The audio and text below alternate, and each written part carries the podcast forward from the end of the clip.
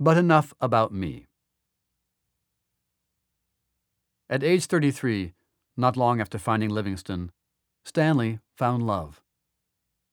He had always considered himself hopeless with women, but his new celebrity increased his social opportunities when he returned to London, and there he met a visiting American named Alice Pike. She was just 17, half his age, and he noted in his diary that she was very ignorant of African geography, and I fear of everything else. But he was smitten, and within a month they were engaged. They agreed to marry once Stanley returned from his next African expedition.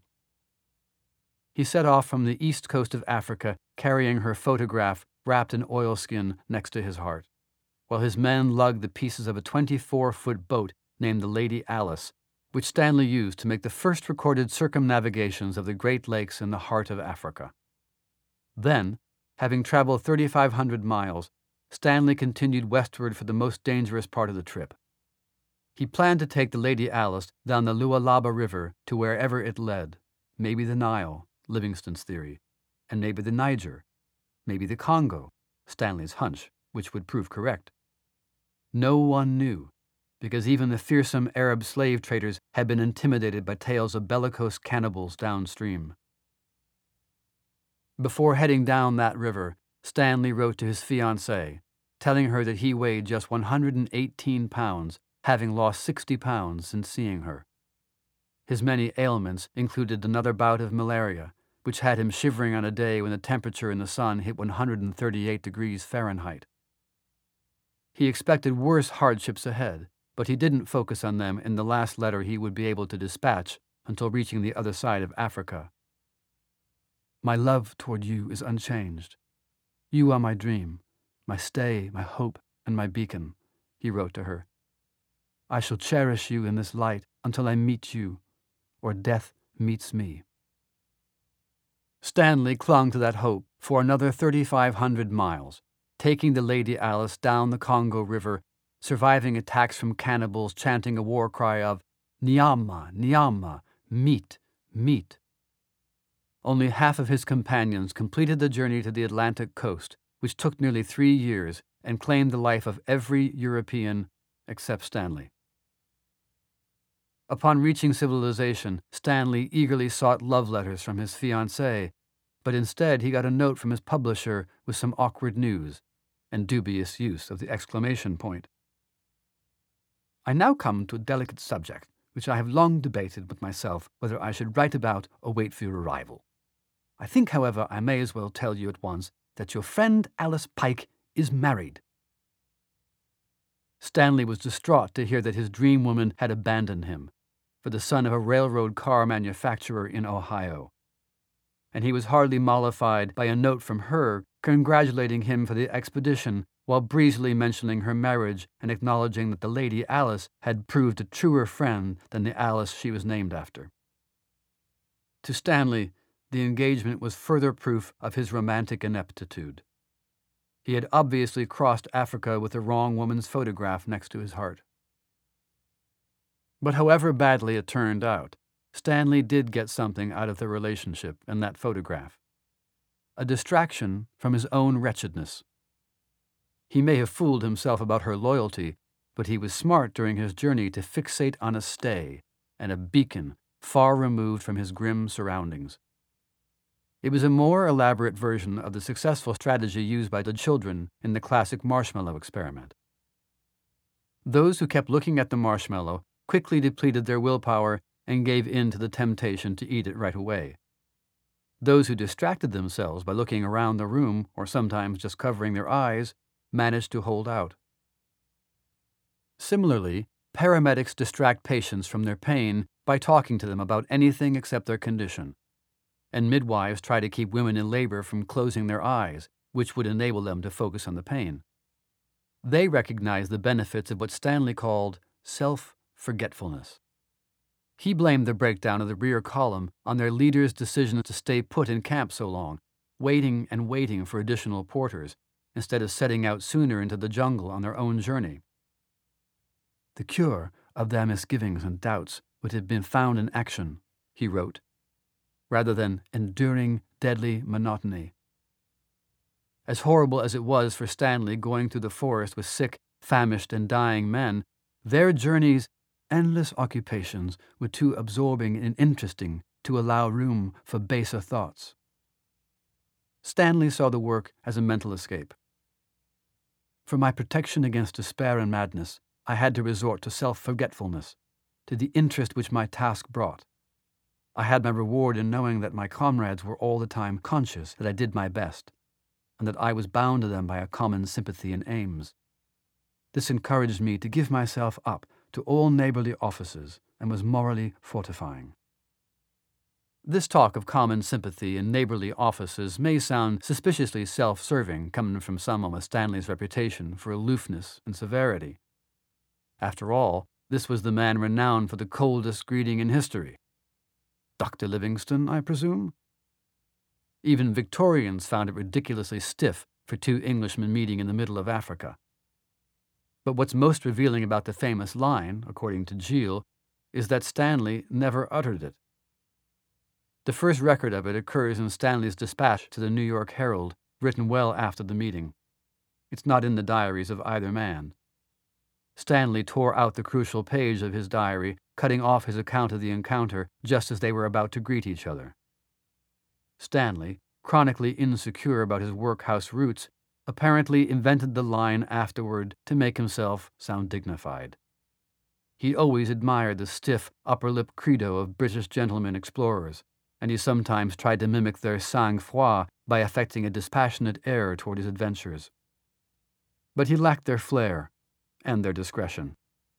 While they omitted or downplayed the violent encounters and disciplinary tactics on their African expeditions, Stanley vastly exaggerated those aspects, partly to sound tougher, partly to sell newspapers and books.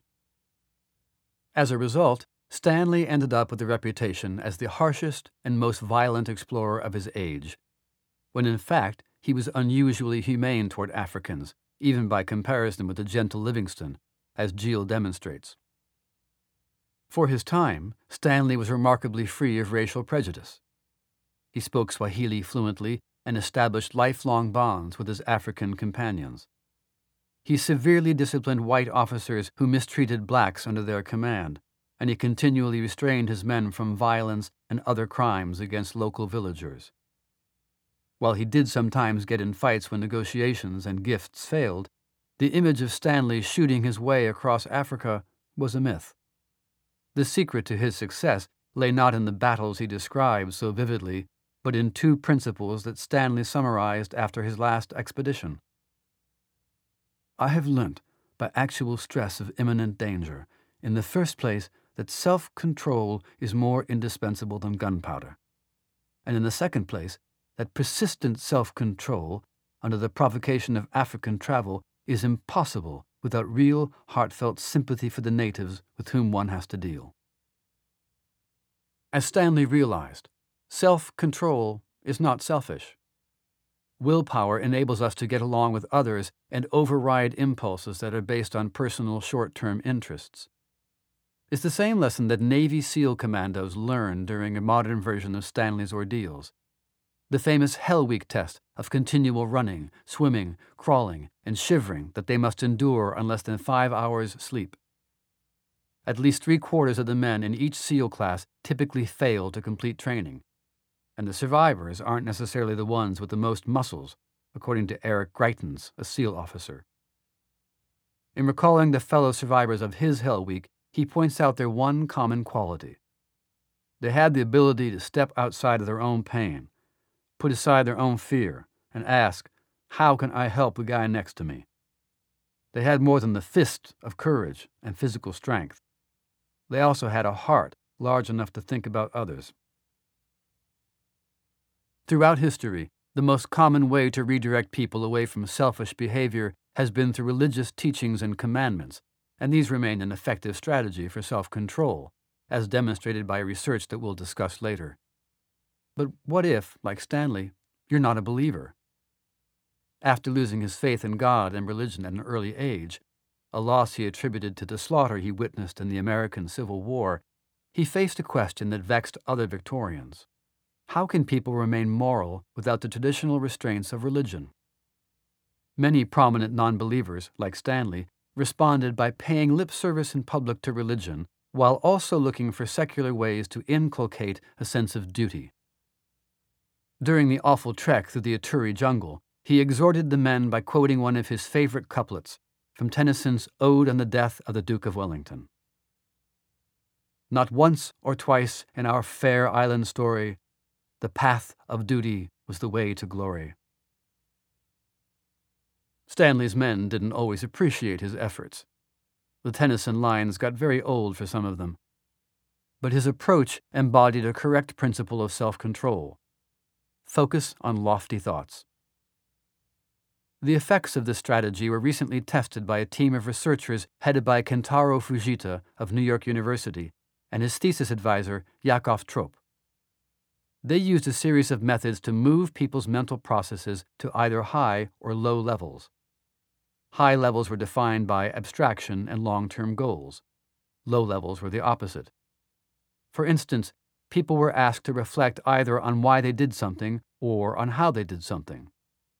Why questions push the mind up to higher levels of thinking and focus on the future. How questions bring the mind down to low levels of thinking and a focus on the present. Another procedure that produced similar results was to have people move up or down from a given concept, like the word singer. To induce a high level mindset, people were asked, A singer is an example of what? In contrast, to induce a low level mindset, they were asked, What is an example of a singer? Thus, the answer pushed them to think either more globally or more specifically. These manipulations of mental state had no inherent relation to self control. Yet self control improved among people who were encouraged to think in high level terms and got worse among those who thought in low level terms. Different measures were used in assorted experiments, but the results were consistent. After engaging in high level thinking, people were more likely to pass up a quick reward for something better in the future. When asked to squeeze a hand grip, they could hold on longer. The results showed that a narrow, concrete, here and now focus works against self control, whereas a broad, abstract, long term focus supports it. That's one reason why religious people score relatively high in measures of self control, and why non religious people, like Stanley, can benefit by other kinds of transcendent thoughts and enduring ideals. Stanley always combined his ambitions for personal glory with a desire to be good, as he'd imagined his dying mother telling him. He found his calling along with Livingstone when he saw firsthand the devastation being wrought by the expanding network of Arab and East African slave traders. From then on, he considered it his life's mission to end the slave trade. Ultimately, what sustained Stanley through the jungle and through the rejections from his family and his fiancée and the British establishment was his stated belief that he was engaged in a sacred task. By modern standards, he can seem bombastically pious, but he was sincere. I was not sent into the world to be happy, he wrote. I was sent for special work. During his descent to the Congo, he would earnestly write himself exhortations like, I hate evil and love good. At the worst point along the river, when he was despondent over the drowning of two of his closest companions, when he was close to dying himself from starvation and there seemed no prospect of finding food, he consoled himself with the loftiest thought he could summon. This poor body of mine has suffered terribly. It has been degraded, pained, wearied, and sickened, and is well nigh sunk under the task imposed on it. But this was but a small portion of myself, for my real self lay darkly encased and was ever too haughty and soaring for such miserable environments as the body that encumbered it daily. Was Stanley, in his moment of despair, succumbing to religion and imagining himself with the soul? Maybe. But given his lifelong struggles, given all his stratagems to conserve his powers in the wilderness, it seems likely that he had something more secular in mind. His real self, as Mbulamatari saw it, was his will.